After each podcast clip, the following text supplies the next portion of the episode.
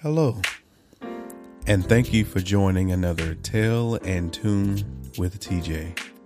I'm TJ, aka TJ Sachs, aka Terrence Kellogg, BKA Elder Terrence Kellogg, also known as Dad, Brother, Cousin, Nephew, Co worker, Brother Kellogg, if you caught the seven minute message. We have this podcast here where I can share tales, original, some fictional, some non fictional, share original music for anyone from inside of the womb to you've been out of the womb for a hundred plus years. This podcast will help you to relax, help you to center, and help you to find a calm For some of us with depression, anxiety, issues like this, you just need a place to go to, something to hold on to and relax to. The tunes, tones, and tales provided by TJ is going to be nourishment for your soul. I believe it. Because God blessed us with gifts so this is courtesy of Jamil's hands, where we're giving what's given. The original music behind me speaking that you hear, and my own take on the tales that I tell. The fiction, nonfiction, poetry, until and throughout the time when we actually have guests. Again, just trying to help you center and find a calm. As a small disclaimer, no, I'm not a comedian, not by profession, but if you do laugh, hey, it's definitely appreciated. I'm not an entertainer, I'm not out for fortune and fame, but if you do like what you're hearing, and it does put a smile on your face, don't hesitate to communicate interface with us and let us know what you enjoyed about it. Also, I'm not a doctor or a psychiatrist. I'm not here to diagnose or say what might be wrong or out of place or anyone. But I believe if you listen to this right now, whether it was the name that got your attention, the artwork, the picture, or maybe someone told you about this podcast, Whatever it is that got your attention, I believe you're not here by mistake. And my hope and my prayer and belief is if you continue listening, give your feedback, suggestions, that this podcast will bless you. So, on Tales and Tunes with TJ, courtesy of Jamil's hands, giving what's given, I would be remiss not to include or share the words we've all been given. So, from the King James Version, I'd like to tell this tale my way. The story in the book of Acts goes kind of this way. In the book of Acts, this is after the first and second chapter, after Jesus had died, resurrected, and he was on the earth for so many days, and he had ascended into heaven, and he told the disciples to go into Galilee and wait, and I will send the Comforter. After those days when the Holy Ghost fell, there were many, many who were converted from whatever their belief whatever their understanding of gods or religion was, they heard about Jesus Christ and they got saved. They received him and they also received the Holy Ghost, which is the precious gift of God that dwells on the inside. This is in Jerusalem during the time that they were under Roman Empire, Roman rule. Again, this is in the New Testament. So we're looking at that time frame after Jesus Christ had come and he had died and he had already gone. Time is different now from BC, before Christ, to AD. So here we are under Roman Empire in Jerusalem in this in this time frame. and the apostles, their apostles, the disciples now name is our apostles. And so we've got Peter, who is in command, the chief apostle, and we've got 11 because, of course, we're missing Judas, who took his life because he realized what he'd done when he betrayed Jesus. So the people have a great need because the church is growing. Those who believe their the body is growing. So as they have physical need, you know, some people coming into the church don't have enough things at home or they're lacking or they're missing things. Peter and the, the apostles said, we, we are here to tend to you to the word, but you need someone to tend to you the physical needs. So select out of your amongst yourself, you know, seven men who you feel are worthy and faithful to help to serve you in the way that you need to be served. And they chose seven men. One of them was Stephen. I'm pointing out one specific person because that takes us into our story today. Stephen being one of the first, what we will call deacons, ones who served the, to the physical need of the body of the church. He had to, he began, he had an opportunity where he preached or he told what he knew, his witness about coming into this faith and what he believes about Jesus and tell him the story that Jesus Christ is the word of God. You know, that he is the one that the God the Father that they they're reading about him in the in the Old Testament, but many didn't believe. And it says here that as he spoke, they were cut to the heart. This is the seventh chapter of Acts. And they began to gnash on him with their teeth. They were angry, they're upset. You know, you get upset you clench your teeth together and you talk between your teeth. And he, being full of the Holy Ghost, was able to see into heaven at that moment. Now, many of us, when we get in trouble, we don't don't get a chance to see into heaven. Well, he he kept things right with God, no matter what was going on around him. And so they took him.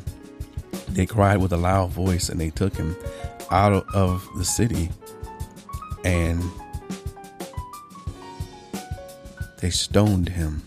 They threw stones, boulders, rocks at him until he died. And those who witnessed it, who saw it, took off their clothes. Well, uh, not, you know, they didn't get naked, but they took off their outer cloak, you know, to to not restrict their arms from moving, and stoned him. He was talking about Jesus, preaching about Jesus. We don't do that around here. That's not that's not allowed around here. You know, we stick to the Old Testament. We don't acknowledge Jesus for what you, as a way that you're doing it. And those that witnessed it lay down their clothes with their outer cloak at the feet of a young man whose name was Saul. Introduction to Saul, eighth chapter. Saul was consenting to his death, agreeing that what happened should have happened. At that time, there was a great persecution against the church that was at Jerusalem, and they were all scattered throughout the regions of Judea, Samaria, except the apostles. Now, one thing to point out here in the scripture that's common knowledge to be understood is that Jesus did tell them to go ye out and preach the gospel, preach the good news about me into all the world. And it took this great persecution to cause the apostles, to cause the disciples, to cause the believers to actually go out and do the things that Jesus had commanded them to do. But this Saul character persecuting the church, persecuting the saints, and it was common in that time to be part of the Sanhedrin, which was like the Supreme Court, a governing body who believed in the the older teachings of of God or Yahweh in the Old Testament, and anyone saying anything or doing anything in opposition to that could be persecuted, could be tried, could be, and one thing that Saul definitely did do is go house to house to those in those areas in Jerusalem and such who believed on Jesus, bring them out of, drag them out of their home and cast them into prison and have them persecuted for what they believed and what they, what they said. Now, this same person this same person's name came up in the ninth chapter the ninth chapter, the tenth verse, and there was a certain disciple at Damascus named Ananias. So imagine being a disciple, and to him the Lord came in a vision and called out his name, Ananias. Imagine Jesus calling out your name and you saying, Yes, Lord, I'm here. Well, you're a believer. Of course, that's what you're going to say. And Jesus said, Arise and go to a street that is called Straight, and inquire in the house of Judas for one called Saul of Tarsus. For behold, he prayeth.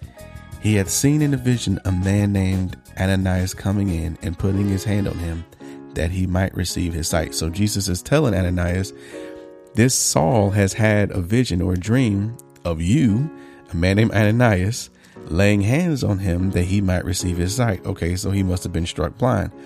Ananias answered, Uh, Lord, hang on a second.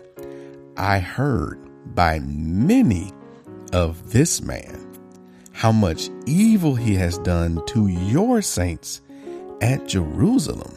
So he's telling Jesus in this vision, I've heard about this guy who's persecuting your saints, your followers in Jerusalem.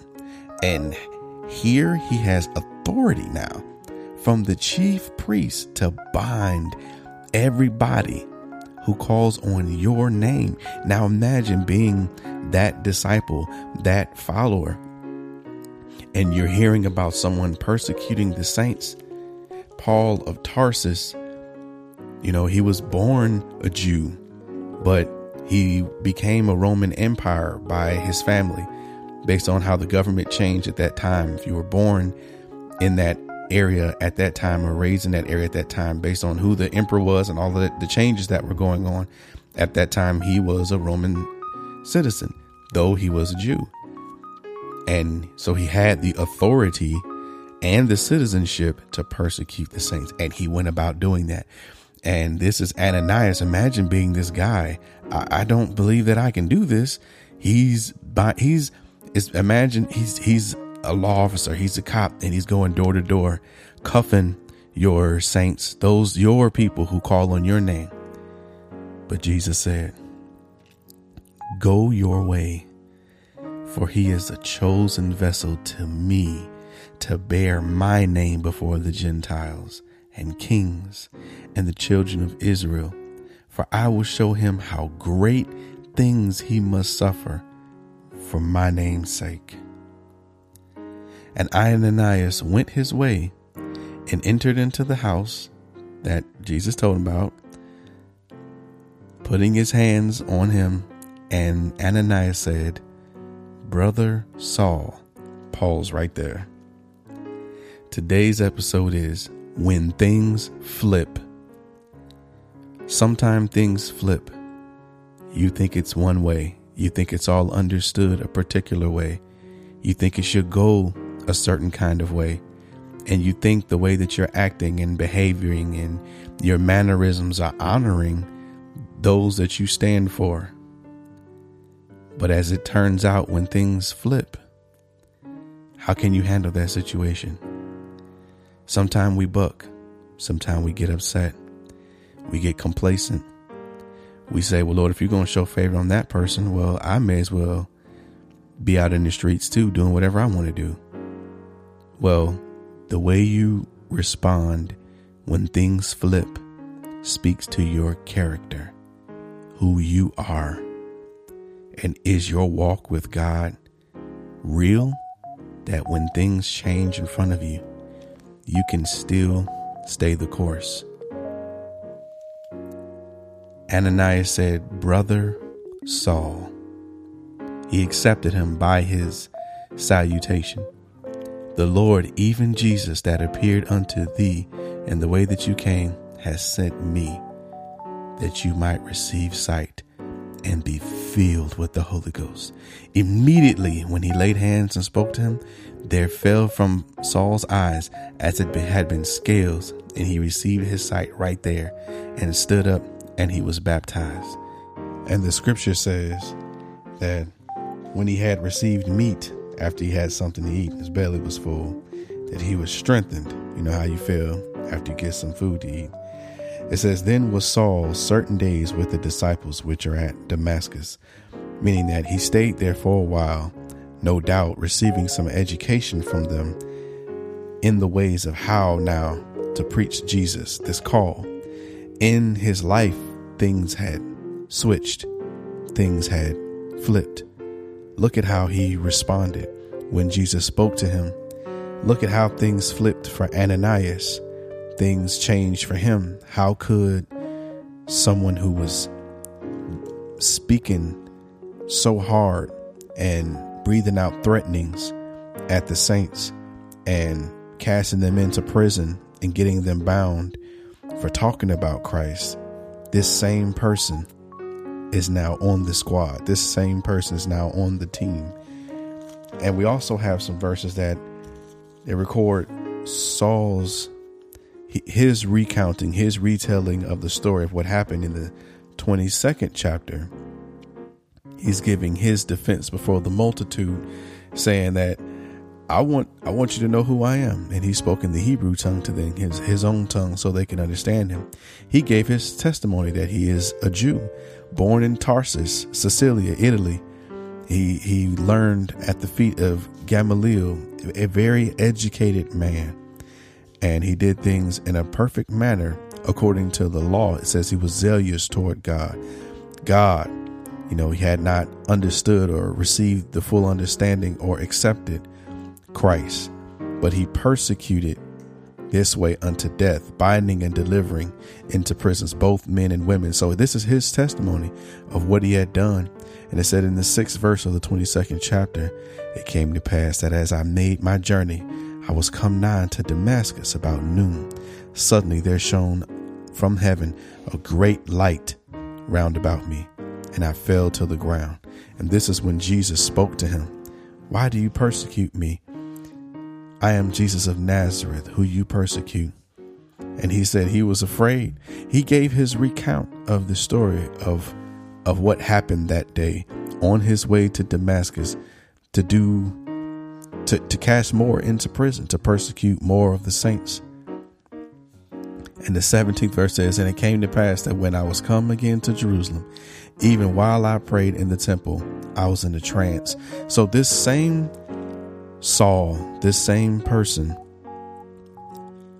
born Jew, but persecuting those who received Christ, now is on board, now has a new calling, now has a new purpose, now has a new direction of his life, and he's walking that way. In your life, when you encounter someone who went through a flip, who went through a change. Perhaps this used to be your bully in class. And next time you see them, they're talking about Jesus. How can you encounter them? Will you hold grudges from what happened in the past? Or are you able to accept the flip? Remember, it speaks to your character, how you handle when things flip. So, if you're dealing with anxiety, sadness, if you're dealing with depression, family issues, personal issues, mental issues, whatever, wherever, I believe these tales and tunes with me, TJ, will strengthen you in this moment and give you relaxation and replenishment so that after this moment, you'll be able to get up and move forward to be great and be all of who God called you to be. Props to you. Good job. Thanks for listening. And if this has helped you or piqued your mind, please subscribe and share. These tales and tunes are brought to you by Jamil's Hands, giving what's given. Stay strong. Until the next moment.